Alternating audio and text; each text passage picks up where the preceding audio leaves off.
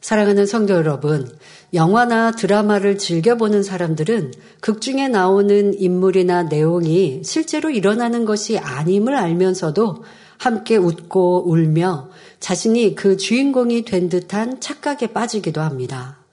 그러다 보니 역할을 맡은 배우를 극중의 인물과 동일시해서 악역을 맡은 배우는 인기가 떨어지고 선한 연기를 하는 배우는 사랑을 받는 것을 보기도 합니다. 예전에 실제로 악역을 주로 맡았던 한 연기자는 촬영 장소에서 사람들이 몰려와 욕하고 항의하는 통에 녹화도 못하고 달아나야 했다고 합니다. 이런 일은 사람들이 얼마나 드라마에 관심을 갖고 몰입하는가를 보여주는데요. 지금 하나님께서도 세상의 드라마와는 비교도 할 수 없이 재미있고 감동적인 드라마를 여러분에게 방영하고 계십니다. 선한 사람들의 마음됨과 연단의 시간, 그 과정에서 드러나는 선과 사랑, 믿음, 그 결과 축복받는 내용을 너무나 생생하게 보여주고 계시지요. 그러니 이제 우리 성도님들은 세상 사람들이 드라마의 배우들에게 느끼는 것보다 더 뜨거운 감동으로 이 선한 인물들과 마음을 같이하여 함께 축복을 누리시기 바랍니다. 성도 여러분, 지금까지 우리는 고넬료, 백부장, 스테반 집사, 요셉, 아브라함 등 선의 말씀을 많이 들었습니다. 올해 은사 집회에는 막달라 마리아, 룻과 다니엘에 대해서 구체적으로 설명하며 하나님께서 기뻐하시고 축복 주실 수밖에 없는 아름다운 선을 살펴보았지요. 과연 여러분들은 한편 한편의 말씀을 통해 얼만큼 주인공들의 선을 느끼고 또 마음에 깊이 새기고 계십니까? 그동안 들은 말씀을 감동적인 기억으로만 남기고 흘려버려서는 안 됩니다. 감동적인 영화는 한 번으로 그치지 않고 여러 번 반복하여 보며 아름다운 대사는 외우는 사람도 있듯이 하나님께서 칭찬하시는 선한 주인공들의 모습을 묵상하고 여러분 마음에 새겨야 합니다. 무엇보다 중요한 것은 자신의 삶과 내 마음과 생각, 행함과 그 선한 인물들과 비교하여서 아, 나는 그렇게 할 수 있었을까? 라고 여러분들이 꼭 대입해 보시는 게 중요합니다. 아, 그분들은 이렇게 참 아름답고 고운 마음으로 말하고 행하였구나. 라고 그냥 기억하시면 안 돼요. 여러분들에게 대입해서 나랑 비슷한 상황이었으면 내가 그 선에 미치지 못하는 것을 찾아. 또 나는 도리어 선과 반대되는 악으로 말하고 생각하고 행했던 것을 인정하고 회개하고 선을 채우기 위해 기도해야 할 것이고 또 그런 상황들을 만나지 않을 때도 많습니다. 예를 들면 우리 뭐 청년들 가난 결혼하지 않으신 분들은 루세 말씀을 들으면 여러분들이 대입하기가 좀 어렵거나 우리 뭐 남장년들도 이 루세 며느리 입장이다 보니까 어 나는 잘 이렇게 감동이 안 된다라고 하시면 안 되죠. 여러분들의 상황에서 대입하시면 됩니다.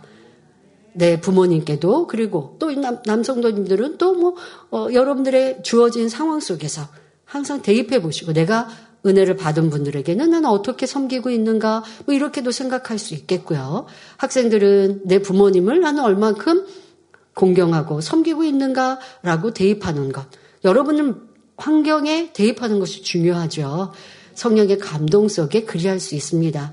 그리고 아 나는 그렇게 할 수 있어. 많은 사람이 쉽게 성경의 인물들의 모습을 보면서 어 나도 뭐 그럴 수 있지 않을까 하고 넘어갈 때가 있거든요. 그런데 그렇지 않아요. 그 믿음의 선진들 선한 인물들의 그 모습은요 참 대단하시고요. 여러분들에게 어, 다가왔을 때 나는 그렇게 하겠다라고 말하기가 쉽지 않은 상황들이 참 많거든요. 기도하면서 여러분들에게 주어진 상황을 잘 깨닫고 내 안에는 이런 악이 많은데 야, 저렇게 높은 선을 쉽게 생각했구나 하고 깨우치셨고 또 그리고 그 말씀을 붙들고 계속하여 기도하셨다면 내 마음에 악이 버려지고 선으로 채워갔을 것입니다. 그렇게 여러분들이 자신의 마음을 선으로 바꾸고 말과 행함이 아름다운 향으로 흘러 나와서 많은 사람을 감동시키고 변화시킬 수 있어야 하나님께서 기뻐하시는 선한 자녀가 되는 것입니다. 그리고 무엇보다 중요한 것은 그런 감동적이고 선한 말과 행함을 한 번, 두 번 했다고 해서 하나님이 너는 선하다 인정하시진 않아요. 항상 그리해야 한다는 것입니다. 때로는 우리가 이런 선한 말씀을 들으면 감동을 받아서 그 얼마쯤은 할 수가 있어요. 그리고 내가 어느 정도까지는 하는데 그게 항상 있을 수 있어야 아버지는 착하다, 선하다 인정하시고 선한 인물들에게 주셨던 넘치는 복을 우리에게도 주시는 것입니다. 내가 몇 번 해보고 나 이렇게 하면 상대방도 변하고 내 환경도 달라지고 하나님의 치료왕답 축복이 올 줄 알았는데 안 그러니까 원래 내 모습대로 돌아갔다면 그것은 내 마음을 선하게 바꾼 게 아니라 그냥 흉내 내다가 만 것이죠. 그것은 내가 선을 이루지 못한 것입니다. 아버지가 원하시는 선은 마음이 바뀌는 것이요. 달라진 마음에서 말과 행실이 다르게 나오되 변함없이 이루어야 하는 것입니다. 그리고 그 선의 기준은 무엇이냐? 내가 불이익을 당해도, 괴로움을 당해도, 어려움을 당해도 선을 행하는가? 이것이 기준이어야 하지요. 자, 이렇게 변화된다면 우리의 소원을 응답받지 못할 것이 없으며 치료받지 못할 것도 없지요. 오늘은 요나단의 선을 통해 육의 정에 치우치거나 자신의 유익을 구하여 진리를 선택하지 못하는 모습은 없었는지 살펴보며 어떤 상황에서도 선을 쫓고 도리를 쫓는 성도님들이 되시길 바랍니다. 그리하여 선과 진리 안에 계신 하나님을 만나고 축복받는 비결을 깨달으시기 바랍니다. 욕계 강해를 통해서도 하나님을 만나려면 하나님이 계신 빛과 선, 사랑 안에 우리가 들어가야 한다 말씀드렸지요. 치료받는 것, 응답받는 것, 축복받는 것, 그것이 바로 하나님을 만나는 것입니다. 그러려면 하나님이 기뻐하시고 또 하나님의 속성 자체인 선으로 우리가 바뀌면 돼요. 그러면 치료되는 거고요. 응답받고 축복받는 것입니다. 오늘도 그 치료와 응답과 축복의 길을 여러분들이 발견하시고 그 길로 힘차게 달려가시길 바랍니다. 사랑하는 성도 여러분, 사랑에는 연인 간의 사랑, 부부 간의 사랑, 부모와 자녀 간의 사랑, 친구 사이의 사랑 등 여러 종류가 있습니다. 그런데 세상에서는 이 사랑이 잘못된 모습으로 나타나기도 합니다. 어떤 부모는 자녀를 사랑한다고 온갖 응석을 받아주다가 악한 범죄자로 만들기도 하고 남편이 아내를 사랑한다는 이유로 자신이 원하는 대로만 살도록 강요하기도 합니다. 보통 이럴 때 의처증이라고 말하죠. 반대로 또 남편을 의심을 하거나 또 남편에 대하여서 너무 속박하려고 하는 의부증 뭐 이런 경우도 있게 되는데요. 이것은 참 사랑이 아니죠. 내 유익을 구하는 잘못된 사랑입니다. 하나님께서는 사랑이라 하지 않으시지요. 자, 그런데 오늘 말씀은 하나님이 인정하시는 선한 사랑 중에 한 분야로 가족이나 섬기는 임금 등 자신이 사랑하는 사람이 죄를 짓는 것을 막기 위해 온 힘을 다하는 임무를 설명합니다. 임금이 잘못된 길로 갈 때 진정으로 왕과 백성을 사랑하는 신하라면 사약이나 귀양을 두려워하지 않고 옳은 길로 가도록 진언합니다. 또 부모를 진정 사랑한다면 자녀들은 부모가 사망의 길로 가는 것을 두고 보지 않을 것입니다. 우리나라 역사에도 그런 인물이 나오는데요. 조송왕조의 일곱 번째 왕인 세조는 조카인 단종을 옹이하는 신하들을 죽이고 단종을 폐위시킨 후 자신이 왕위에 올랐습니다. 그런데 세조에게는 강직한 딸이 있어서 아버지, 왕이, 왕인 아버지의 이런 일들을 극구 반대하다가 아버지에게 미움을 받고 생명까지 위협을 받아 결국 죽은 것으로 가장하여 숨어 살아야 했습니다. 후에 아버지가 왕이 되었을 때도 그 딸은 공주로서의 영화를 누리길 원치 않았고 오히려 세조가 죽였던 신하의 아들과 몰래 결혼하여 평민으로 숨어 살았지요. 아마도 그 마음은 아버지의 죄값을 대신해서 치르기 원하는 마음이었을 것입니다. 그렇게 인륜을 저버린 세조로 인해 세조와 그 가족들은 왕과 왕족으로서의 삶을 누리면서도 질병과 죽음으로 고통을 당해야 했는데 이는 역사적으로 잘 알려져 있는 사실입니다. 이처럼 한 사람이 죄를 지으면 본인과 가까운 사람들이 함께 고통을 당하게 되는 것이며 따라서 진정 사랑하는 마음이 있다면 어떻게 해서든 상대가 범죄하지 않도록 애써 막으려 할 것입니다. 성경에서 이런 선한 사랑을 잘 보여주는 인물이 오늘의 주인공인 요나단입니다. 그러면 먼저 요나단이 어떤 인물인지 살펴보겠습니다. 요나단은 이스라엘의 초대 왕이 된 사울의 장남으로 사울이 죽으면 왕위를 계승할 위치에 있었습니다. 또 그는 여러 전투에서 많은 공을 세워 백성들의 사랑과 신망을 받던 용사였지요. 사무엘상 14장에도 요나단이 열악한 상황의 전투에서 단신으로 활약하여 큰 공을 세운 장면이 나옵니다. 보통 여러분들은 다윗이 블레셋의 장수를 죽인 이런 장면은 잘 기억하실 것이고 또 다윗이 이스라엘의 용사였던 것은 잘 아실 텐데요. 요나단, 사울의 아들인 장남인 요나단도 용사였다는 것입니다. 블레셋이 막강한 군대로 쳐들어와서 이스라엘 백성들은 숨고 피, 피난하며 두려워하는 상황이었지만 요나단은 우리가 이 할례 없는 자들의 부대에게로 건너가자 여호와께서 우리를 위하여 일하실까 하노라 여호와의 구원은 사람의 많고 적음에 달리지 아니하였느니라 고백하며 담대히 적진으로 들어가 싸움을 승리로 이끌었습니다. 이스라엘의 역사는 전쟁사가 많이 있지 않습니까? 이방 나라, 주변의 이방 나라들 그 안에서 전쟁을 하고 또 영토를 지켜가야 하는 또 그 가운데서 이방 나라들에게 하나님이 살아계심을 나타내는 이러한 성경의 역사를 볼 수 있습니다. 그러니까 많은 전쟁들이 있게 되는데요.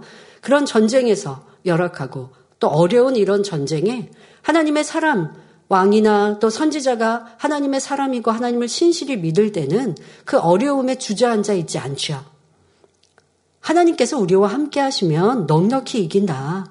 지금 이길 수 없을 것 같은 전투이지만 우리가 여호와 하나님을 의뢰하면 승리할 수 있다라고 고백하는 것이 공통적으로 기록되어 있는 것을 봅니다.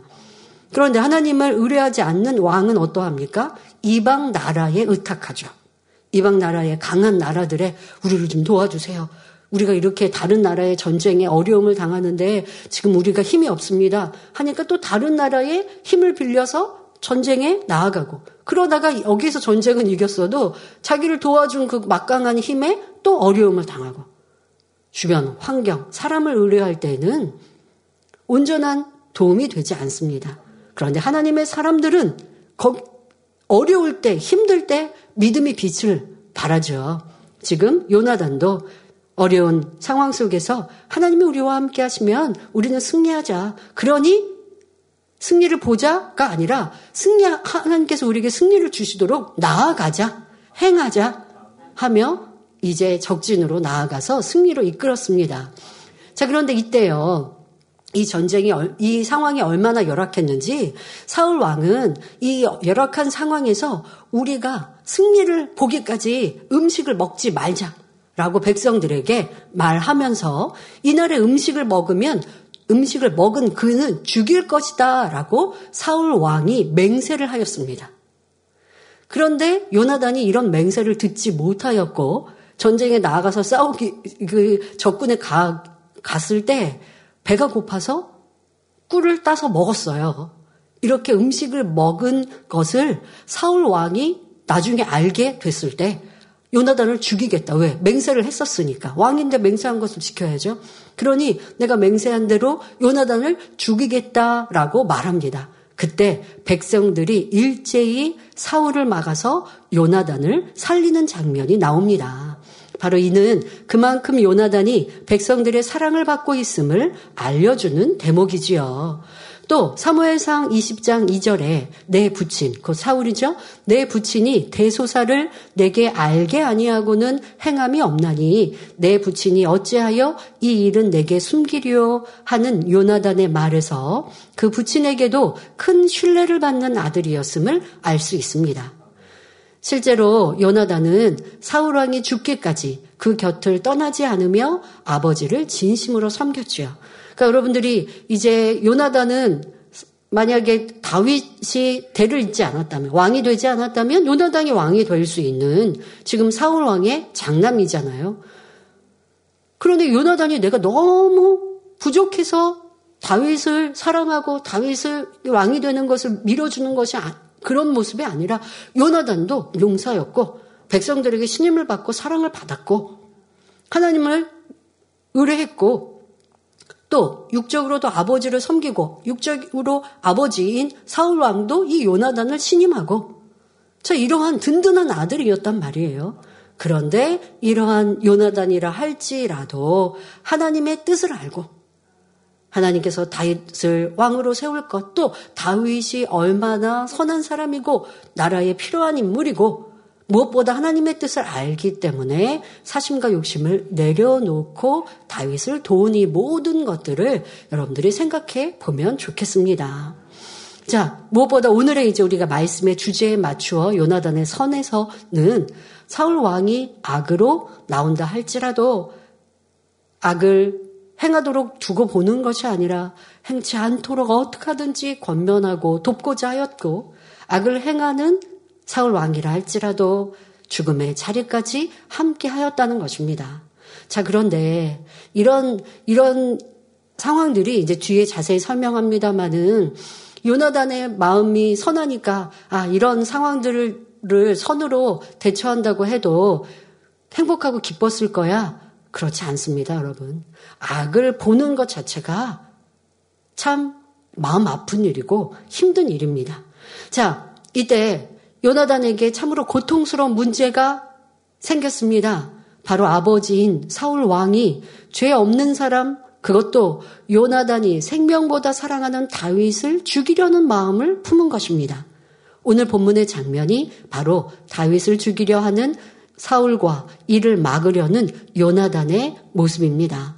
사무엘상 19장 1절 3절에 사울이 그 아들 요나단과 그 모든 신하에게 다윗을 죽이라 말하였더니 사울의 아들 요나단이 다윗을 심히 기뻐함으로 그가 다윗에게 고하여 가로되 내 부친 사울이 너를 죽이기를 꾀하시느니라. 그러니까 지금 부친 아버지 사울 왕이 다윗을 죽이려고 정한 것 이것을 지금 몇몇 사람들에게 말하잖아요. 그런데 이, 이 비밀 같은 상황을 다유당에게 정보를 주는 거예요. 이 중요한 정보. 왜? 그래야 숨기도 하고 피하기도 하니까 이런 상황을 알려주면서 다윗이 살기를 바라는 것이죠. 그러므로 이제 청하노니 아침에 조심하여 은밀한 곳에 숨어 있으라. 내가 나가서 너 있는 들에서 내 부친 곁에 서서 내 일을 내 부친과 말하다가 무엇을 보거든 내게 알게 하리라 라고 다윗에게 말합니다. 자, 이제 다, 이 요나단의 선에 대해서 구체적으로 설명하기에 앞서서 먼저 사울이 왜 다윗을 그토록 미워하고 죽이려 했는지 그 배경, 부터 살펴보겠습니다. 사실 다윗은 이스라엘을 두려움에 떨게 했던 블레셋의 장수 골리앗을 여호와의 이름으로 죽이고 어려운 전투를 승리로 이끈 주역이었습니다. 다윗이 없었더라면 이스라엘은 블레셋의 지배하에 들어가고 백성들이 고통받을 뿐 아니라 왕인 사울은 생명조차 보장받기 어려운 형편으로 전락했을 것입니다. 또 다윗은 이후로도 전쟁마다 공을 세웠으며 이미 교만과 불순종으로 하나님께 외면을 당했던 사울이 악신으로 고통을 받을 때 다윗이 수금을 타면 악신이 물러가고 평안을 찾을 수 있었습니다. 그러니 사울은 생명의 은인이자 뛰어난 신하요, 개인적으로도 큰 도움을 주기까지 한 다윗에게 감사하는 것이 마땅한데도 오히려 죽이고 싶도록 미워하였으니 도대체 이는 어떤 마음일까요? 바로 시기심이었습니다. 사울왕과 군사들이 전쟁에서 돌아올 때 환영하던 백성들이 사울, 사울의 죽인 자는 천천히요, 다윗은 만만히로다 노래하였습니다. 이를 들은 사울 왕은 심히 불쾌해서 사, 다윗에게는 만만을 돌리고 내게는 천천만 돌리니 그의 더 얻을 것이 나라밖에 무엇이냐 하며 이때부터 다윗을 미워하게 되었지요. 여러분 이 생각은 판단이지 않습니까? 다윗은 그런 마음이 추워도 없었습니다. 오직 왕과, 왕과 백성과 나라를 위해 생명 바치는 다윗의 마음이었지 조금 더 권세를 누리고자 내가 이제 사울 왕 다음에 왕이 돼야지 하는 마음은 이후에도 그런 마음과 모습으로 발전할 리가 없어요. 그런데 이 시기심이, 이 질투로 내 눈에 눈이 가리워지니 선하고 충성만 하는 착한 다윗을 볼 때에 저가 이제 내 왕좌까지 빼앗을 거야 라고 하는 판단으로 육신의 생각 속에 고통을 당하더라는 것입니다. 여러분 삶 속에서 누가 나를 미워하는 것 같고 저 사람이 나를 괴롭히는 것 같고 나에게 이렇게 못되게 하는 것 같아서 너무 힘들고 어렵습니까? 혹여 진짜로 그럴 수도 있지만 내 마음이 선하면요 그런 사람이 있다 한들 그것으로 고통받을 리가 없어요. 왜요? 그 사람이 미워하는 건 그 사람의 마음이고 그 사람의 악으로 죄를 짓는 거지. 그것 때문에 왜 내가 고통받습니까? 아, 그 사람 나를 미워하는 걸 아니까 당연히 힘, 순간적으로 힘들 수는 있죠. 하지만 고통받을 필요는 없어요. 왜? 나는 그 사람을 미워하지 않으니까요. 그 사람이 미워하는 그 감정을 어찌하면 내가 더 화평할까 하는 마음으로 노력하면 되는 것이고 그 사람의 미워해서 오해한 것을 풀고자 하는 이런 선을 쫓아가면 계속하여 고통을 당할 필요가 없는 것이에요. 그런데 사울 왕은 자기가 진진 판단하면서 이렇게 고통을 받더라는 것입니다. 이튿날도 사울 왕은 악신으로 괴로워하였습니다. 이때 다윗이 수금을 타줌으로 이제 평안함을 갖게 해주고자 이제 그 전에도 그리했으니까요. 수금을 타고 있었는데 갑자기 독한 시기가 발동된 사울은 다윗을 겨냥하고 창을 던졌습니다. 이렇게 마음에 시기 질투와 같은 악이 있으면 원수마귀가 그를 주관하여 더 큰 악을 바라게 한다는 것을 알아야 합니다. 여러분들은 미운 사람이 있었는데 그 사람이 진짜 자 세상 말로 표현하면 꼴보기도 싫고 어떻게 하는 말마다 싫고 보는 것도 밉고 밉고 그 사람이 잘못을 해서가 아니라 지금 이 사울 왕이 시기 질투의 마음이 가득하니까 지금 다윗이 나를 위해 수금을 타주는데도 그것이 너무 밉고 싫으니까 창을 던져서 죽이려고 하더라는 거예요. 미운 행동을 해서 죽일 행동을 해서가 아니라니까요. 내 마음에 있는 이 시기 질투 악이 이러한 행함으로 나오게 되는 거예요. 여러분들은 변화 안 되시고 자꾸 누구 탓하실 겁니까? 저 사람이 미운 행동하고 저 사람이 싫은 행동하고 저 사람이 이렇게 하니까 아, 내가 점점 미워할 수밖에 없어 하는 게 아니라 내 마음에 미움이 있고 시기 질투가 있고 판단 정제가 있으니까 그냥 무슨 말만 해도 다 싫은 거예요.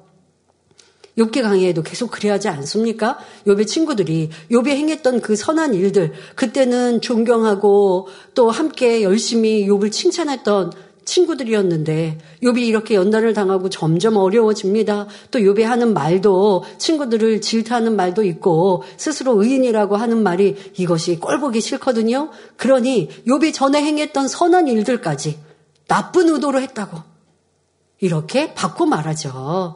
마음 안에 시기 질투가 있고 악이 있고 한다면 결국 내 행함이 선을 보아도 악하게 보이게 되고 아름다운 걸 보아도 싫다 하고 더럽다 하고 추하게 느껴지는 것 바로 내 마음의 비진리로 인해서인 것이죠. 그런데 선이 있고 진리가 있으면 아무리 악하고 나쁜 행동을 해도 그것이 안타까울 뿐이지 어, 저 사람은 몹쓸 사람이야 하지 않는다는 것입니다. 사울 왕의 모습과 다윗의 모습을 여러분 비교해 보면서 오늘 또 뒤에 말씀에도 보면 사울 왕의 이런 말의 표현과 또 요나단이 아비에 대하여서 권면하는 이런 말, 이런 말 안에서도 야, 참 선한 말과 악한 말, 감정이 섞인 말, 야, 이것이 상대를 진짜 힘들게 하고 괴롭게 하는구나. 있을 수 없는 저주의 말을 하고 있구나. 나는 얼마나 그런 모습들이 많이 있었나. 감정이 상하면 그 감정으로 독한 말들을 내었던 우리의 모습이 있었다면 이 밤 철저히 회개하고 통해 자복하십시오. 내가 사람을 칼을 들고 찔러서만 살인하는 것이 아니라 성경은 미움이 영적인 살인이라 하셨는데요. 내 악한 감정들로 말할 때 그 말이 독하여서 상대를 괴롭게 하고 힘들게 하고 지치게 하는 이런 많은 악의 모습들이 있었다면 그로 인하여서 바로 내가 이런 질병이 왔고 시험 환란에서 노인받지 못하는 것을 깨우치고 철저히 회개하고 돌이켜야 하겠습니다. 사울 왕은 자신의 악으로 인하여 점점 악을 바라였고 다윗을 죽일 사람, 다윗은 죽일 행함을 하나도 행한 게 없어요. 칭찬하고 업고 다녀야 돼요. 사울 왕의 입장에서는. 그런데 저희는 죽여야 돼. 라고 계속 악을 바라고 있습니다. 하지만 다윗은 그래도 선을 쫓지요. 사울 왕이 다윗을 죽이려고 창을 던졌어도 이런 선한 다윗을 하나님께서 지켜주시지요. 그러니 창을 던졌던 두 번 모두 피할 수 있었습니다.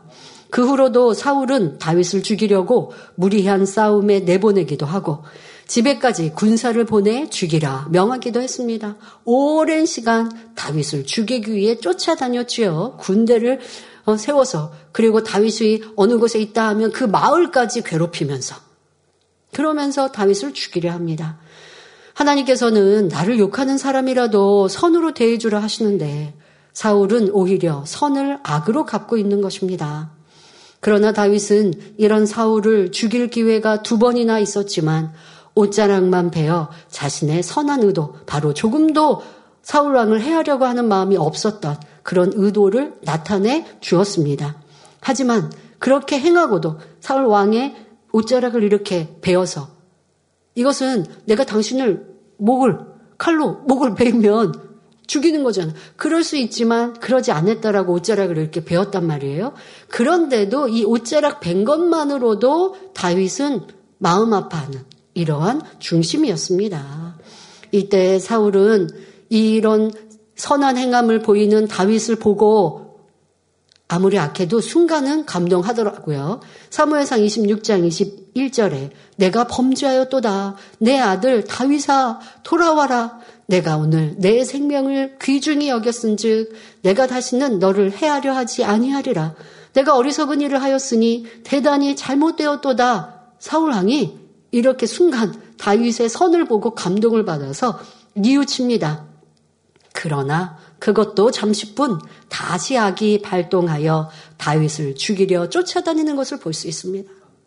이것이 우리 인생에 내 안에 있는 악은 아닌가 여러분 살펴보아야 합니다. 우리가 이런 말씀을 듣고 은혜의 자리 작정 단열차를 하면 내가 먼저 손 내밀지 못하고 찬양하면서 눈물 콧물도 납니다. 내가 왜 그때 선하게 하지 못했을까? 내 내가 왜 이렇게 판단하고 정죄하고 수근거리고 악을 행했을까? 했어요. 은혜가 임했어요. 성령님께서 도와주셔서 통일자복 은혜를 받았는데 그런데 내일 돼서 미운 사람을 또 보니 미움이 또 나오더라는 거예요. 뭐 어떻게 해야 될까요? 마음의 악을 버려야죠. 어제 받은 그 은혜 붙들고 오늘 내가 다시 또 미운 마음이 들었으면 그 마음을 붙들고 단열에 찾아가서 또 회개하고 또 아버지의 도우심을 성령님의 도우심을 이런 미움 버리기 위해 간절히 눈물로 눈물로 기도하고 그것이 한 달이 되고 두 달이 되고 그렇게 간절한 마음의 변함이 없다면 버려지는데 문제는 뭐냐? 며칠은 감동적이고 충만하고 열심히 눈물 콧물 했다가 그리고 일주일이 지나면 아 버려진 것 같이 나 이거 이제 평안한 것 같이 또 여러분들 기도의 간절함이 식어진단 말이에요. 그러다 보면 미움이 시간이 지나면 또 올라오죠. 사울왕이 이렇게 악한데도 다윗의 선한 고백을 들으니까 순간은 감동합니다. 그래서 자신이 악했노라고 나는 죽고 너는 살아야 되는데 하고 그렇게 아주 순간 변하는 것 같아요. 와, 선한 사람 된 것 같아요. 그런데 그렇지 않아요. 환경과 조건이 내가 감동을 받으며 눈물도 흘리고 통해자고 했다 할지라도 그게 온전하지 않은 마음 안에 악이 있으면 그렇다는 것을 알아서 여러분들 이 악을 꼭 붙들고 버려질 때까지 아니 선과 사랑으로 채워질 때까지 계속하여 꾸준히 꾸준히 기도하고 노력해야 할 것입니다. 자, 이렇게 선과 악의 모습이 사울 왕과 다윗의 모습으로 굉장히 큰 차이가 납니다. 자, 그러면 그렇게 과정만 차이가 있을까요? 결과도 큰 차이가 있습니다. 악을 택한 사울은 한 나라의 왕으로 시작해서 하나님의 버림을 받고 결국 비참한 죽음으로 끝을 맺습니다. 반대로 선을 지킨 다윗은 일개 목동에서 출발하여 왕이 되었고 그 자손까지 다윗의 이름으로 축복받을 정도로 하나님의 사랑을 받았습니다.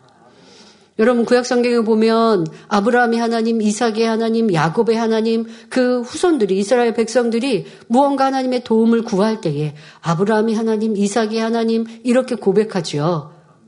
왜? 그 의인들이 하나님의 지극한 사랑을 받았기에 내가 조금 부족할 때에 그렇게 이렇게 아브라함을 만나 주신 하나님 저도 만나 주세요. 이렇게 메어 달리죠. 우리도 목자의 하나님 하는 게 진리로 틀린 게 아니에요. 다윗 또한 그 후대에도 다윗의 이름으로, 다윗의 선행으로, 다윗의 행함으로 복을 받은 것입니다. 자, 이처럼 악과 선은 그 행함뿐 아니라 결말도 대조적인 것을 볼 수 있습니다. 그러니 우리는 당장의 유익을 위해 악을 행하는 어리석은 자가 되지 맙시다. 본문으로 돌아와 만약 여러분이 요나단과 같은 입장이었다면 어떻게 하시겠습니까? 앞서 설명한 대로 지금 선과 또 충성을 다한 다윗을 사울 왕, 육의 아버지인 사울 왕이 갑자기 미워하고 그리고 다윗을 죽이려고 하는 자 이런 상황에서 지금 요나단의 입장이라면 여러분이 그렇다면 어떻게 하시겠습니까? 물론 잘잘못을 따지자면 다윗의 편을 들어야 하겠지만 인간적으로 보자면 사울은 요나단의 아버지요 한 나라의 왕입니다. 그러니 사울의 말을 거역하고 친구 다윗을 옹호하는 것은 육적으로는 불효이자 불충이 될 수 있습니다. 더구나 다윗이 왕이 된다면 요나단은 사울 왕가의 후계자로서 자신이 얻을 왕위를 뺏기게 되니 다윗이 없어지는 것이 요나단에게는 유익이 되는 상황입니다. 그러니 어쨌든 사울의 명령에 순종하는 것이 사울에게나 요나단에게나 좋은 일이 아니겠습니까? 자, 아니면 아버지의 신뢰를 배반하고 친구 다윗을 돕는 일이 옳은 것입니까? 본문에 요나단의 선택이 잘 나옵니다. 사무엘상 19장 4절 5절에 왕은 아버지 사울 왕 왕은 신하 다윗에게 범죄치 마옵소서. 그는 왕께 득죄하지 아니하였고 그가 왕께 행한 일은 심히 선함이니이다. 그가 자기 생명을 아끼지 아니하고 블레셋 사람을 죽였고 여호와께서는 온 이스라엘을 위하여 큰 구원을 이루셨으므로 왕이 이를 보고 기뻐하셨거늘 그 전에 과거에 지금 다윗의 선한 일들 이거를 떠올리고 그때의 사울 왕이 어떤 마음이었는지를 떠올려 주는 거예요. 얼마나 선하고 그 아버지의 악을 권면하는 데 있어서도 지적하는 데 있어서도 악으로 아, 무시하는 말이 아니죠. 굉장히 선한 말로 지혜롭게 하고 있죠. 자 이렇게 지금 말하면서 왕이 사울 왕 아버지 예전에 이런 다윗을 보고 왕 사울 왕께서도 이를 보고 기뻐하셨거늘 지금은 어찌 무고히 다윗을 죽여 무죄한 피를 흘려 범죄하려 하시나이까? 라고 감동적으로 아비의, 아버지의 악을 깨우쳐 주고 있습니다. 요나단은 무엇이 옳고 그른지를 정확히 분별하고 있고 아무리 아버지라도 범죄하여 멸망으로 가는 것을 가만히 보고만 있지 않았습니다. 아버지 사울이 범죄하지 않도록 다윗을 변호하며 간청하는 것을 볼 수 있습니다. 그렇다고 아버지의 잘못을 들춰내듯 찌르는 말로 감정을 상하게 말하지 않았습니다. 자, 지금 여러분 이 본문에 요나단이 얼마나 선하게 감동적으로 아버지를 권면하고 지적하고 있는지 여러분들이 기억하고 계시고요. 이후에 이제 어, 사울 왕이 요나단에게 감정상에서 하는 말이 이제 나오거든요. 그때에 야 말이라는 게 또 마음에 악이 있다라는 게 이렇게 입술로 드러나는구나. 내가 이거 너무 싫어. 아 저거는 내가 꼭 말해줘야 돼라고 하는 말일지라도 꼭 필요한 말일지라도 옳고 그름을 말한다 할지라도요. 어떻게 말하느냐가 굉장히 중요한데 지금 요나단은 얼마나 선하게 말하고 있는지 아버지인 사울 왕이 다윗에 대해서 어떻게 과거에 어떻게 소중히 여기고 다윗이 얼마나 선한 사람이었는지 이렇게 지금 기억을 되새겨주는 옛날 좋은 추억들을 되새겨주면서 사울 왕이 범죄하지 않도록 말하고 있는 이 고운 말들 여러분들도 누군가의 악을 권면하거나 또 그치게 하려 할 때, 특히 뭐 가족 간에도 어떤 권면을 할 때 필요한 말을 했다고 하지만 그 필요한 말이 아프게만 찌르는 말이었는지 아니면 정말 살리는 말이었는지 때로는 아파도 해야 하는 말도 있을 수 있죠. 그것이 사랑이기 때문에 필요할 수 있어요. 그런데 굳이 아프게 말할 필요는 없잖아요. 그것은 내 안에 선과 사랑이 부족하기 때문인 것. 이러한 것들도 여러분 더 깊은 선, 이런 이 표현의 선의 단계까지 여러분들에게 설명할 수는 없지만 아주 대조적으로 요나단 이 아버지의 지금 악에 대하여서 권면하는 지금의 본문의 말씀과 뒤에 이제 설명해 드릴 사울 왕이 요나단에 대해서 기분 상해서 하는 말이 너무나 큰 차이가 나는데요. 이러한 부분에 내가 했던 말들 가까이 있는 내 가족, 직장, 동료와 했던 말들, 불편한 사람에게 내가 하고 있는 말들. 자, 이런 것들을 여러분들이 떠올리고 또 성령의 도우심 속에 얼마나 악이나 또 마음의 감정들이 담겨 있었던지를 찾아서 변화의 시간이 되시면 좋겠습니다. 자, 이 요나단이 이렇게 선하고 감동적인 말로 아버지 사울 왕에게 범죄하지 마옵소서라고 하는 말에 사울은 어떠했을까요? 자신의 잘못을 잠시 뉘우칩니다. 여호와께서 사시거니와 그가 바로 다윗이 죽임을 당치 아니하리라라고 맹세까지 하는 장면이 나옵니다. 자, 그러나 사울은 마음 자체가 악했기 때문에 여호와의 이름으로 맹세를 하고도 마음이 변개하여 계속 다윗을 죽이려 했고 그때마다 요나단은 사울에게 범죄치 않도록 간청했습니다. 자, 여러분들, 누군가의 악을 권면합니다. 사랑을 가지고 그리해요. 그런데 그 사람이 계속해서 변명하고 또 계속해서 범죄한다면 지치기 나름이죠.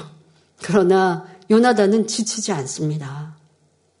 이것이 굉장히 중요한 것이고 선이고 사랑이라면 여러분들이 변함없이 하는 것이 중요하다는 것입니다.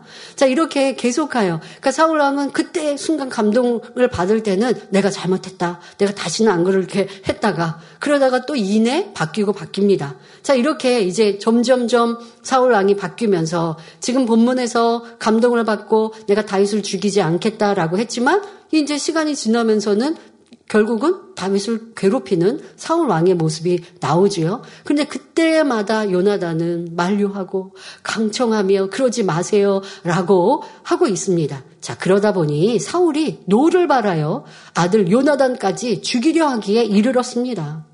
여러분, 우리가 이런 장면에서 아, 사람의 악이 사람의 악이 혈기가 감정이 얼마나 악하고 악한지 얼마나 더럽고 추한지 그것이 내 안에 있는 것이라는 걸 깨달아야 합니다. 아이 나는 사울왕처럼 이렇게까지는 대노하지 않아요. 이렇게까지 뭐 내 아들, 내 배우자에게 이런 악하고 독한 말은 안 해요. 하지 마시고요. 이런 모습이 내 안에 있고 이 사울왕의 악독이 내 안에 있다.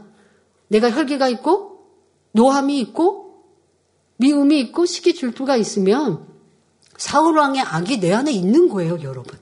이렇게 생각하셔야 돼요. 사울왕처럼 다윗을 죽이려고 쫓아다니는 행함은 우리 안에 현대인에게는 그건 쉽지 않죠.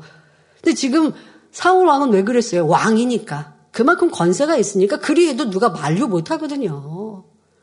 그러니까 저는요 예전에 그런 생각했어요. 내 안에 있는 지금 미움이 내 안에 있는 미움이 내가 조선시대에 태어나서 만약에 이렇게 권세 있는 사람이 되었으면 사우랑처럼 미우니까 죽일 수 있잖아요. 성경에서 미움이 영적 살인이라고 한 대로 육적인 살인이 나오잖아요. 사울 왕이. 아, 내 안에 미움도 사울 왕이 지금 다윗을 죽이려고 하는 속성하고 똑같아. 저는 그렇게 생각하고 내 안에 누가 밉거나 싫으면 야, 이거 진짜 버려야 되겠다. 너무 악하고 더러운데 이게 내 안에 있는 이 미움이 살인도 할 수 있는 거구나. 저는 이렇게 생각하면서 버리려고 기도했었거든요. 그런데 너무나 큰 악인데도 상대를 너무 힘들게 하고 괴롭게 하고 무시하는 말을 하면서도 아이 뭐 나 저 사람이 너무 심해서 내가 어쩔 수 없이 아니면 내가 그냥 욱해서 하고 변명하고 이유하고 자기 합리화하면 내 안에 큰 악독이 그냥 뭐 잘못한 거는 아는데 이렇게 하고 넘어가면 여러분 안 버려져요. 아, 그거 잘못한 건 아는데 아, 꼭 그렇게까지는 아니지 않나요? 뭐, 뭐 아니면 내가 전에보다 좀 나아지지 않았나요? 아니 사울왕만큼은 아니에요. 아니라니까요, 여러분. 내 안에 시기 질투가 내 안에 미움이 사울왕이 가지고 있었던 미움하고 뭐가 달라요? 행함이 달랐을 뿐이지만 마음에 있는 속성 미움은 같은 거잖아요.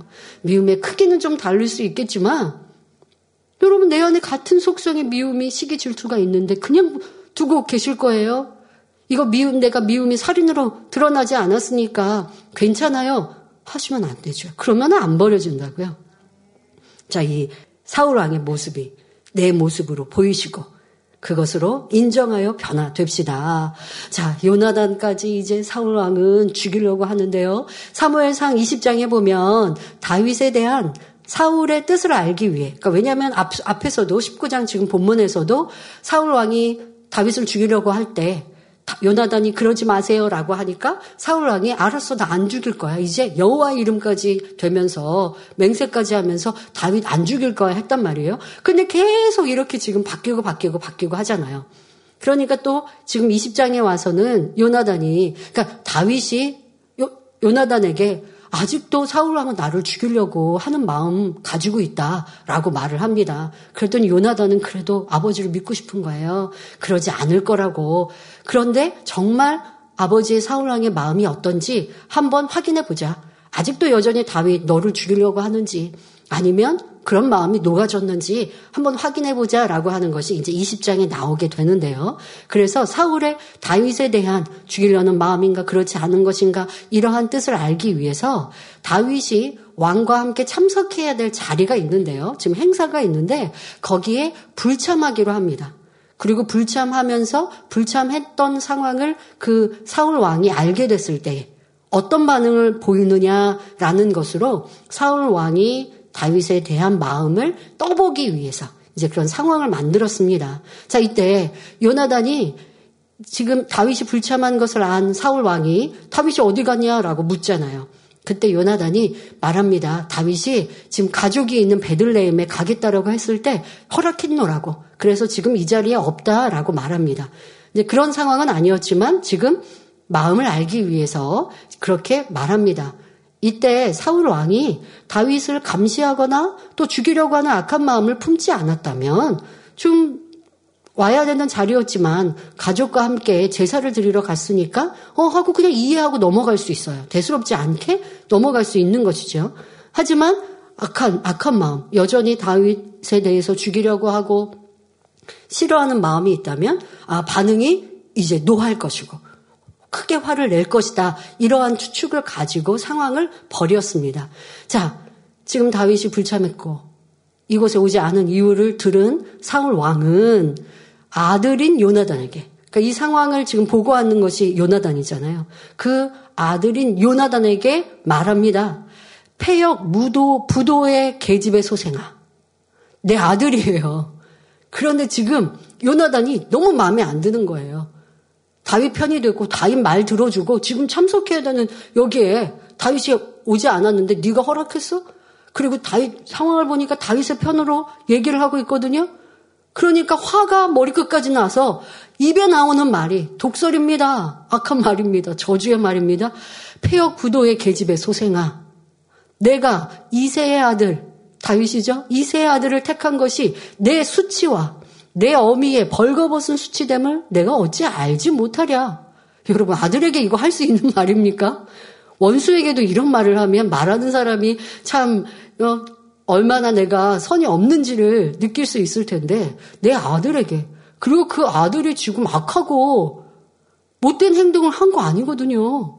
부모에게 불효하고 있는 거 아니거든요. 근데 지금 사울왕의 입장에서는 불효하는 자식인 거죠. 내 뜻대로, 내 원대로 안 해주니까 화가 머리끝까지 올라와서 있을 수 없는 말로 저주의 말을 합니다.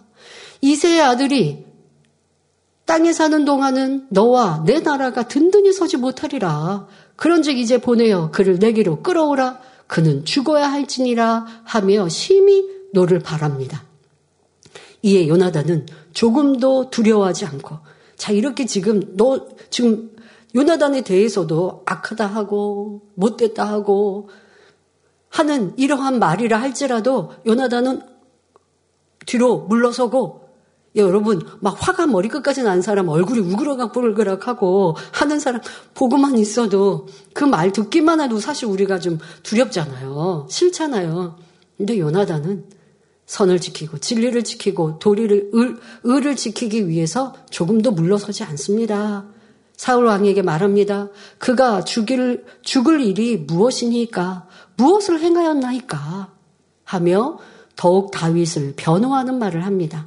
즉 다윗이 무슨 죄를 지었길래 그를 죽이려 하느냐며 사울의 옳지 않은 마음을 깨우쳐 주었던 것입니다. 그러자 사울은 더욱 화가 나서 단창을 들어 요나단을 치려 했습니다. 다른 사람도 아니고 아끼고 신뢰하는 아들 요나단이 자신이 죽이고 싶도록 미워하는 다윗 편을 드니 그만 제분에 못 이겨 아들까지 죽이려 했던 것입니다.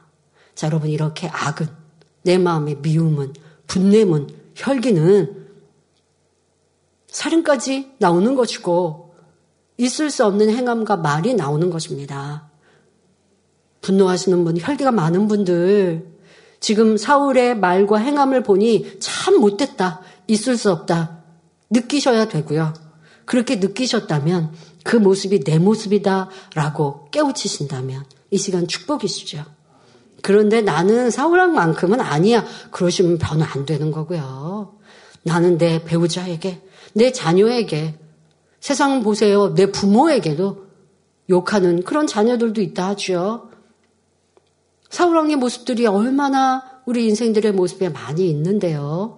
여러분들의 이러한 모습 내 안에 있음을 깨우쳐서 이것이 있을 수 없는 악임을 알아 회개하고 돌이키고 내 가족과 주변 사람을 얼마나 괴롭게 하고 힘들게 했는지도 느껴보셔야 합니다.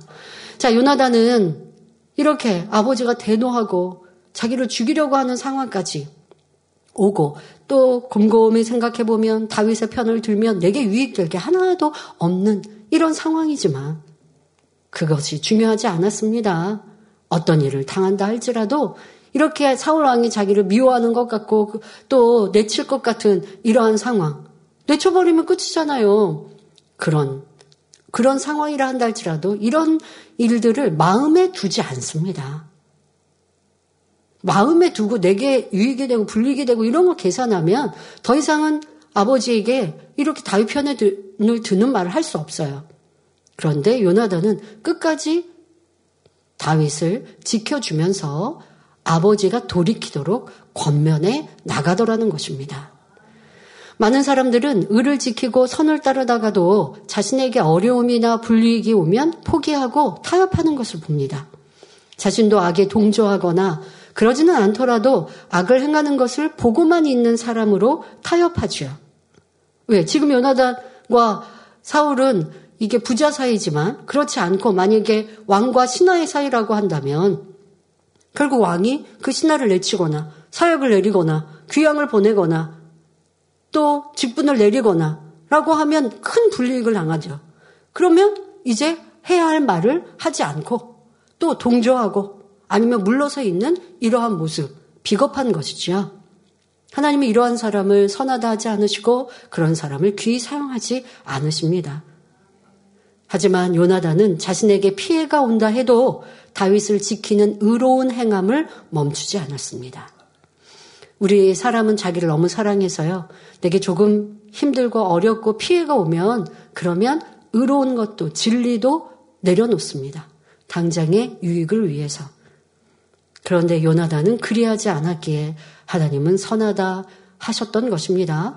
이렇게 요나단은 자기의 유익을 구하지 않고 선한 쪽을 택하며 악과 동조하지 않음은 물론 악을 쫓는 아버지를 죄에서 돌이키게 하려고 최선을 다하였던 것입니다. 이것이 하나님께서 선하다 하시는 마음이며 그 행함을 기뻐하신 것이지요. 자, 그런데 요나단의 선이 더욱 아름다운 것은 단지 아버지의 범죄를 막는 차원에서 머무르지 않고 아버지에 대한 도리를 다하는 더욱 깊은 선의 모습으로 이어진다는 점입니다. 선한 사람이라면 누가 악을 행하는 것을 볼 때 차라리 눈을 돌려버리고 싶고 악인의 곁에 머물기를 원치 않을 것입니다. 더구나 다른 사람도 아니고 가족이나 사랑하는 사람이 죄를 지으면 그것을 곁에서 지켜보는 선한 사람은 더욱 큰 고통을 받을 수밖에 없지요. 요나단 역시 악한 아버지로 인해 많은 고통을 받았지만 자녀로서의 도리를 한 번도 어겨본 적이 없었습니다. 아버지의 행동에 대해서는 분명히 옳고 그름을 가렸지만 이 역시 선한 사랑의 마음에서 나온 행동이었지요. 요나단은 하나님께서 이미 사울을 버리신 것을 알았고 하나님이 외면하신 악인과 함께하는 결과가 어떻게 되리라는 것까지 예상할 수 있었지만 아버지 곁을 떠나지 않았습니다. 그리고 블레셋과의 전투에서 사울과 함께 싸우다가 당당히 죽음을 맞이했습니다. 그러면 이런 요나단의 선택이 어리석다 할 수 있을까요? 만약에 요나단이 사울 왕을 그냥 사울 왕을 건면하고 건면했는데 계속 악을 쫓으니까 악을 쫓는 사람의 결말은 사망이잖아요. 하나님이 또 떠나셨으니 그 떠난 아버지를 쫓거나 보좌하면 어려움도 함께 당할 수 있다라는 계산으로 아버지를 떠나버리면 그것은 도리를 지키는 것이 아니라는 것입니다. 악한 아버지라 해도 끝까지 도리를 지키는 모습이 참으로 아름다운 선의 마음임을 알아야 합니다. 그런데 때로는 여러분들이 신앙과 믿음을 지키는 데 있어서 이런 말씀이 100% 적용되지 않을 때도 있습니다. 왜요? 내가 하나님을 지키고 하나님 말씀대로 살고 또 신앙을 지키고 믿음을 지키고 예를 들어 교회를 출석해야 되는데 가족에 의해서 교회를 출석하지 못하게 합니다. 만약에 집에, 집에 뭐 문을 잠근다든가, 뭐 해서 신앙에 대해서 아예 속박을 해버린다. 그러면 어떻게 해요? 그냥 내가 가족을 지킨다고 집안에 있다가 교회 출석도 못하고 믿음도 지키지 못하면 내 영혼 자체도 잃어버리는 것이기 때문에 그런 경우는 지혜로운 선택이 있어야겠죠. 하지만 요나단은 아버지를 선택한다고 해서 내가 악을 동조할 일은 없어요. 아버지가 행하는 악에 대해서는 정확히 분별할 것이고 악을 따라가지 않을 것이고 도리어 내가 아버지 옆에 있으므로 다윗을 지킬 수도 있고 아버지가 더 악해지는 것을 최대한 막기 위해서 악을 범, 범하지 않게 계속 돕고 돕고자 그 자리에 남아 있는 것이에요. 그런데 때로는 내가 믿음을 지키고 신앙을 지키는데 마이너스가 되면 지금 이 요나단과 같이 할 수 없을 때가 있지만 그러나 내가 빛이 되어주면 가정에서도 핍박이 떠나고 가족의 대우가, 나에 대한 대우와 마음이 달라질 수 있는 것이 온전한 선이겠지요. 그러기까지 때로는 여러분들이 어, 지금 유나단의 행함과 같이 내가 도리를 쫓는 것을 100% 지킬 것인가? 아니면 도리를 쫓는 것보다 하나님의 도리가 우선이기에 또 지혜로운 방법을 행해야 할 것인가? 이런 것들은 차이가 있다는 것을 여러분들이 아시면 좋겠고요. 하지만 요나단은 지금 도리를 쫓아도 악을 타협하지 않을 수 있고 도리어 악을 행하는 아버지를 지키려고 하는 이 마음과 또 그리할 수 있었던 상황이었기에 이것을 잘했다. 선하다. 칭찬하시는 것이고 그것이 죽음의 자리까지 끝까지 하다가 지치고 하다가 멈추고 하다가 힘들고 아버지는 형 안 되겠어 하고 포기하는 것이 아니라 내 마음에 버리지 않고 끝까지 선을 쫓았기에 하나님은 이것을 잘했다, 온전하다 하시는 것입니다. 이 말씀을 통해 우리의 모습을 돌아보시기 바랍니다. 여러분들 먼저 혹여 내 가족이 복음화 되지 않고 교회를 떠나고 악을 행할 때 부모님은 내 자녀가 하나님을 떠나고 교회를 출석하지 않을 때 어떠하십니까? 당연히 마음이 아프시고 어떻게 하면 다시 믿음을 회복하게 하려고 기도도 하시고 노력도 하시고 기도 제목도 삼으십니다. 자, 그러나 그것이 요나단이 사울 왕에게 범죄하지 마옵소서 한 것과는 다르다는 것입니다. 내가 선을 쫓고 내가 진리를 행하면서 내가 빛이 되면서 그러면서 자녀에게 권면하는 것이지 내가 본이 되지 않았으니 자녀가 내가 하는 말을 듣지를 않는 거예요. 집에 와서 어머니도 아빠랑 싸우는 모습 보이고 짜증스러우면 짜증내고 있는 이러한 모습. 그러면 자녀는 내 말에 권세가 되지 않으니 변화되지 않는 것이요. 하나님께서 성령께서 가족의 어두움, 내 자녀의 마음을 주관해 주실 수 없는 거예요. 이런 것은 여러분들이 내가 고쳐야 하는 것이고, 아니, 저는 요나단처럼 내 자녀나 배우자가 하나님을 떠나거나 이렇게 악한 말을 해도 끝까지 그냥 같이, 어, 권면하고 있어요. 또 권면하다가 싸움만 계속하고 있으면 이 또한도 요나단과는 차이가 있는 것입니다. 그러니까 여러분들이 그냥 가족에게 권면한다고만 해서 요나단의 모습이 아니라는 것. 그러면 내가 어떻게 요나단처럼 선과 사랑, 빛을 쫓 행하면서 권면했는가 이런 모습으로 살펴보시면 좋겠습니다. 자, 또 다른 모습으로 우리를 한번 생각해 보겠습니다. 가족이나 친구, 친한 사람이 잘못을 하여 비난을 받습니다. 그런데 내가 함께 하면 나도 비난받을 수 있으니 피하는 사람들도 있지요. 더 나아가서 함께 비판하고 거리를 두는 이러한 사람도 있습니다. 자, 그런 사람과 내 함께 했던, 사랑했던 사람이 지금 잘못을 했고, 그로 인하여 사람들은 비난합니다. 그때에 함께 해주면서 위로해주고, 또 그 상대가 잘못을 뉘우칠 수 있도록 도와주는 사람. 여러분, 누가 선한 사람이겠습니까? 답이 쉽게 나오지요. 또 상대의 잘못으로 인해 내게 피해가 조금이라도 오면 친했던 사이도 멀어지고 원수를 맺습니다. 어떤 경우는 죄를 지은 것도 아니고 내 유익에 맞지 않고 성, 성격이나 생각이 다른 것 뿐인데 싫어하고 미워하며 외면하는 경우도 참으로 많이 보지요. 반대로 가족이고 내게 유익이 되는 사람이나 일이니까 나쁜 일인 걸 알면서도 눈 감아주고 함께 동조하기도 합니다.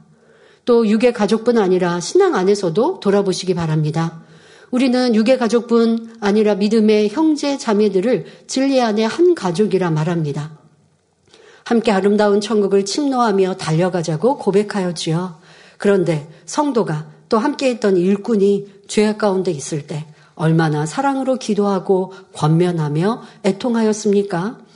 큰 죄를 지었으니 죄인 취급하고 수군거린다면 이는 정죄하는 것이니 너무도 큰 죄가 됩니다.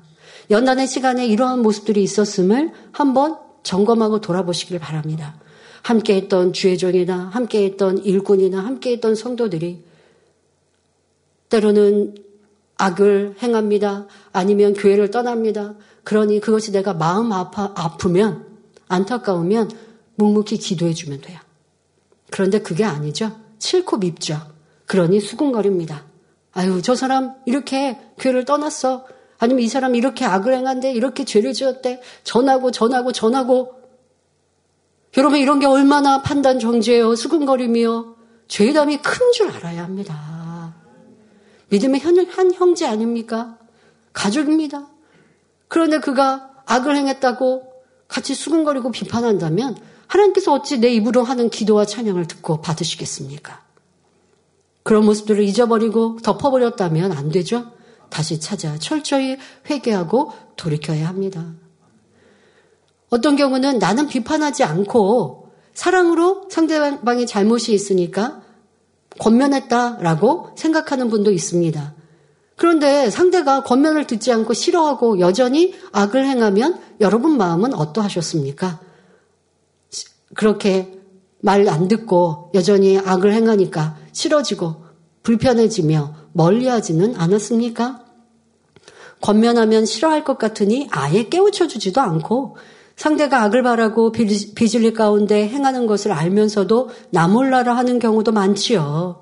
아, 누군가 권면하겠지 하면서 마음으로 이미 정죄하고 있다면 이 또한 죄가 되는 것입니다. 많은 경우 교회를 어렵게 하는 악을 행한 것도 아닌데 일꾼들끼리 뭐 예를 들면 지역장, 조장, 구역장 이 교구 안에서도 그렇고 선교회 안에서도 그렇고 레이종 안에서도 그렇고 우리가 사명을 감당할 때도 상대방이 어떤 큰 죄악을 행한 것도 아니에요. 그런데 그냥 나하고 성격이 다르고 또 상대방의 언행이 거칠고 또 나를 불편케 하고 그러니까 싫어하고 불편해합니다. 이러한 모습도 요나단과 비교해 보시라는 거예요. 요나단은 아버지 사울 왕이 너무나 큰 죄악을 행하는데도 떠나지 않고 계속하여 권면했는데 여러분들이 함께하는 일꾼들 중에 싫고 불편한 분들이 있습니까? 근데 그 싫고 불편한 일이 어떤 큰 죄악이 아닌데 여러분 그런데 우리가 그렇게 말합니다. 아, 저 사람은요 이게 진리에 안 맞고요. 이 사람은 이게 그렇고요. 여러분들이 그렇게 말할 권한이 있습니까? 나는 온전하여서 상대의 뭐 부족한 것을 말합니까? 그냥 싫은 거예요. 내가 그것 또한도 판단하고 있음을 알아야 합니다. 함께 일하는 일꾼이니 얼굴을 보며 인사는 합니다. 하지만 함께 하고 싶지 않고 또 내 마음으로 상대가 이런 이런 부족한 거 다 평가하고 있어요. 점수가 다 나와요. 정죄하는 마음으로 일한다면 하나님께서는 나에게 악하다 하실 것입니다. 요나단과 같이 끝까지 선과 사랑으로 건면하고 함께 한다면 사울과 같이 악한 사람이 아닌 이상 변화될 것입니다. 그런데 여러분들 주변에 있는 많은 분들이 사울과 같은 악은 없을 거예요. 그냥 상대의 부족한 것, 그런 것인데, 그거 내가 계속 그 사람의 부족한 거 생각하면서 함께하고 싶지 않은 이러한 내 마음이 얼마나 악한가 하는 것을 깨달아야 합니다. 또한 오늘 말씀을 통해 깨우쳐야 할 중요한 것이 있습니다. 사울왕과 같이 한 사람의 악이나 범죄로 인해 가족이나 주변 사람들이 얼마나 큰 고통을 받는가 하는 것입니다. 가령 아버지가 매일 술이나 노름에 찌들어 가족들을 돌보지 않는다면 또 조그만 일에도 언성을 높인다면 어찌 가족들이 마음 편하게 생활할 수 있겠습니까? 또 어머니가 항상 짜증을 내고 불평 원망하는 어두운 모습이라면 자녀들은 가정의 안락함이 아닌 불안과 불만 속에서 삐뚤어진 인격으로 자라게 되지요. 자녀도 마찬가지입니다. 자녀 한 명이 삐뚤어 나가서 학교나 밖에 나가서 폭력을 행하고 도둑질하며 말썽을 피운다면 부모 형제는 그 일로 인해 너무 고통을 당합니다. 더더욱 부모는 그 내 자녀가 말썽 피운 일들을 해결하기 위해서 대신 머리를 숙이고 사죄해야 합니다. 그 가족이 어찌 평안하고 행복할 수 있겠습니까? 이처럼 어떠한 이유로든 한 사람이 바로 서지 못하고 죄를 짓게 되면 가족 전체가 고통을 받아야 하고 그 이웃까지 피해를 입게 되는 것을 알 수 있습니다. 물론 죄로 인해 가족이나 가까운 사람들만 고통을 겪는 것은 아닙니다. 몇몇 사람의 범죄로 백성 전체가 고통받는 경우도 많으며 더구나 범죄한 사람이 머리 되는 위치에 있다면 피해는 더욱 심각해지는 것을 성경이나 역사를 통해서도 무수히 볼 수 있지요. 이제 우리 성도님들은 이런 사실들을 명심하여 마음을 새롭게 하고 변화를 받아 어떤 상황에서도 범죄하지 말아야 합니다.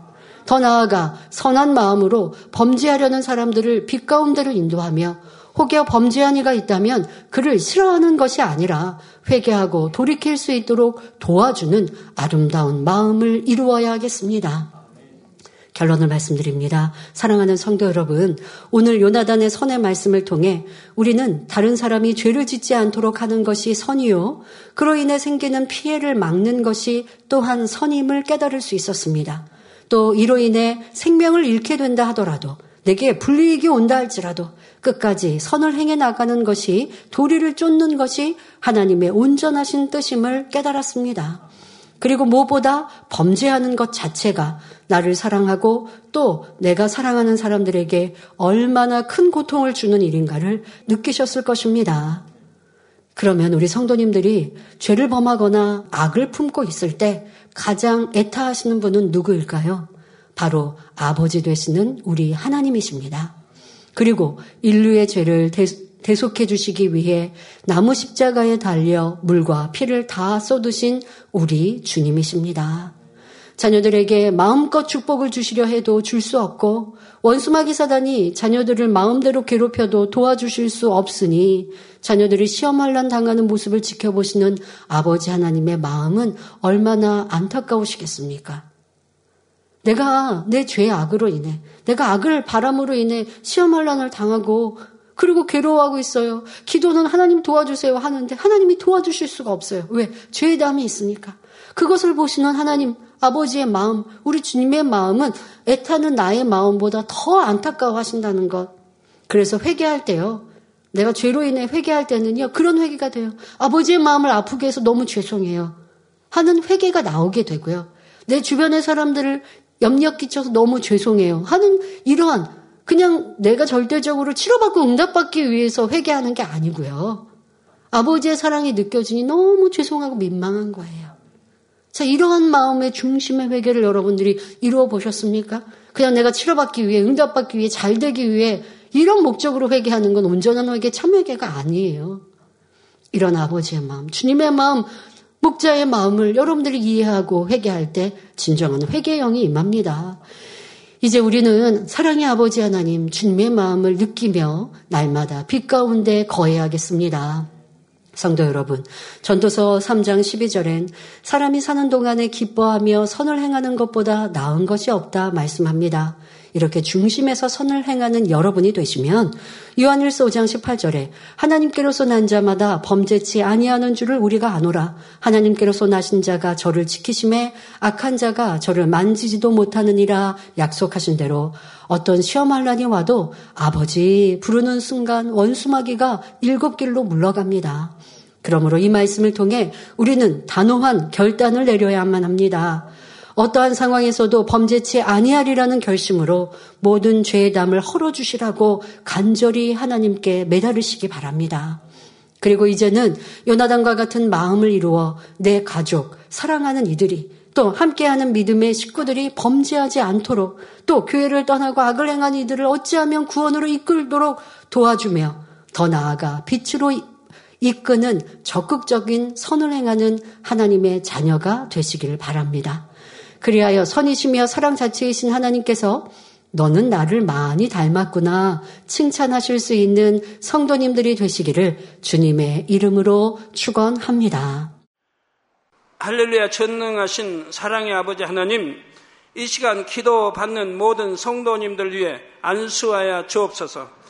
GCN 방송과 인터넷과 화상을 통해 기도받는 지 교회와 지 성전 그리고 전 세계 하나님의 자녀들 위에도 시공간을 초월하여 역사하여 주시기를 원합니다. 믿어지는 믿음을 주시고 부정적인 생각과 의심의 세력을 물리쳐 주옵시며 모든 시험 환란도 물리쳐 주옵소서. 머리부터 발끝까지 오장육부 뼈 마디마디 온몸의 신경 조직 세포 등 아픈 곳마다 성령의 불로 태우시고 근본의 빛으로 역사하여 주옵소서. 예수 그리스도의 이름으로 명하노니 원수마귀 사단 모든 질병 균 연약함아 물러가라. 빛이 여임하라. 모든 불친 난치병도 성령의 불로 태워 깨끗하게 역사하여 주옵소서. 말라리아를 비롯한 모든 풍토병도 물리쳐 주옵소서. 깨끗함을 입을 지어다. 감기, 기침, 열, 몸살, 독감 등 각종 유행성 질병도 다 물러가라. 어떠한 유행성 질병 균도 틈타지 않게 지켜 주옵소서 위암, 폐암, 간암, 유방암, 자궁암, 대장암, 피부암 등 각종 암과 에이즈, 백혈병, 뇌졸중, 고혈압, 저혈압, 심장병, 폐병, 위장병, 당뇨, 부인병, 피부병, 갑상선, 질환과 모든 염증도 깨끗게 하여 주옵소서. 소아마비, 중풍, 관절염, 디스크도 온전케 하여 주옵소서. 요통, 두통, 신경통을 비롯한 모든 통증은 사라질지어다. 간질, 자폐증, 우울증, 조울증, 노이로제 등 모든 정신질환도 물러가라. 모든 마비된 것도 풀어지고 일어나 걷고 뛸지어다. 눈도 잘 보이게 하옵시고 귀도 잘 들리게 하여 주옵소서. 소경은 눈을 뜨고 기머거리는 들으며 벙어리는 말할지어다. 각종 사고, 후유증도 깨끗게 하시고 부러진 뼈도 붙여 주옵소서. 화상 입은 것도 온전케 하옵소서. 화기야 물러가라. 열도 물러가라. 아버지 흉터도 나지 않게 역사해 주시기를 원합니다. 마약을 비롯하여 각종 약물과 독극물 중독도 깨끗함을 입을 지어다. 죽은 신경과 세포가 살아나며 죽은 자도 살아나게 하여 주옵소서. 잉태의 축복도 주시기를 원합니다. 잉태 축복을 받으라 예수 그리스도의 이름으로 명하느니 원수막이 사단을 하늘 공중 곳에 잡은 악의 영들아 물러가라. 그의 사자들도 물러갈 지니라. 이 땅의 악한 영, 더러운 영, 거짓되고 간사한 영, 이간질하고 미혹하는 모든 어둠들은 물러가라. 모든 흉악의 결박을 풀고 어둠아 물러가라. 빛이 여 임하라. 아버지 하나님 부르짖어 기도할 수 있는 능력을 주시고 죄를 버리고 성결될 수 있는 능력을 주옵소서. 영혼이 잘됨 같이 범사에 잘되게 하시고 가정의 복음화도 이루어 주시기를 원합니다. 한 주간도 모든 사고와 재앙으로부터 지켜주시고 불통이 없는 형통한 삶을 살 수 있도록 축복해 주옵소서. 성령의 불담으로 천군 천사와 주님의 불꽃 같은 눈동자로 모든 하나님의 자녀들과 가정, 일터, 사업터를 지켜주시기를 원합니다. 학생들에게 지와 명철을 더하시고 공부도 할 수 있는 뜨거운 마음과 열정도 더하여 주옵소서. 마음과 생각을 세상에 빼앗기지 않도록 지키시고 하나님을 뜨겁게 사랑하는 학생들로 축복하여 주옵소서.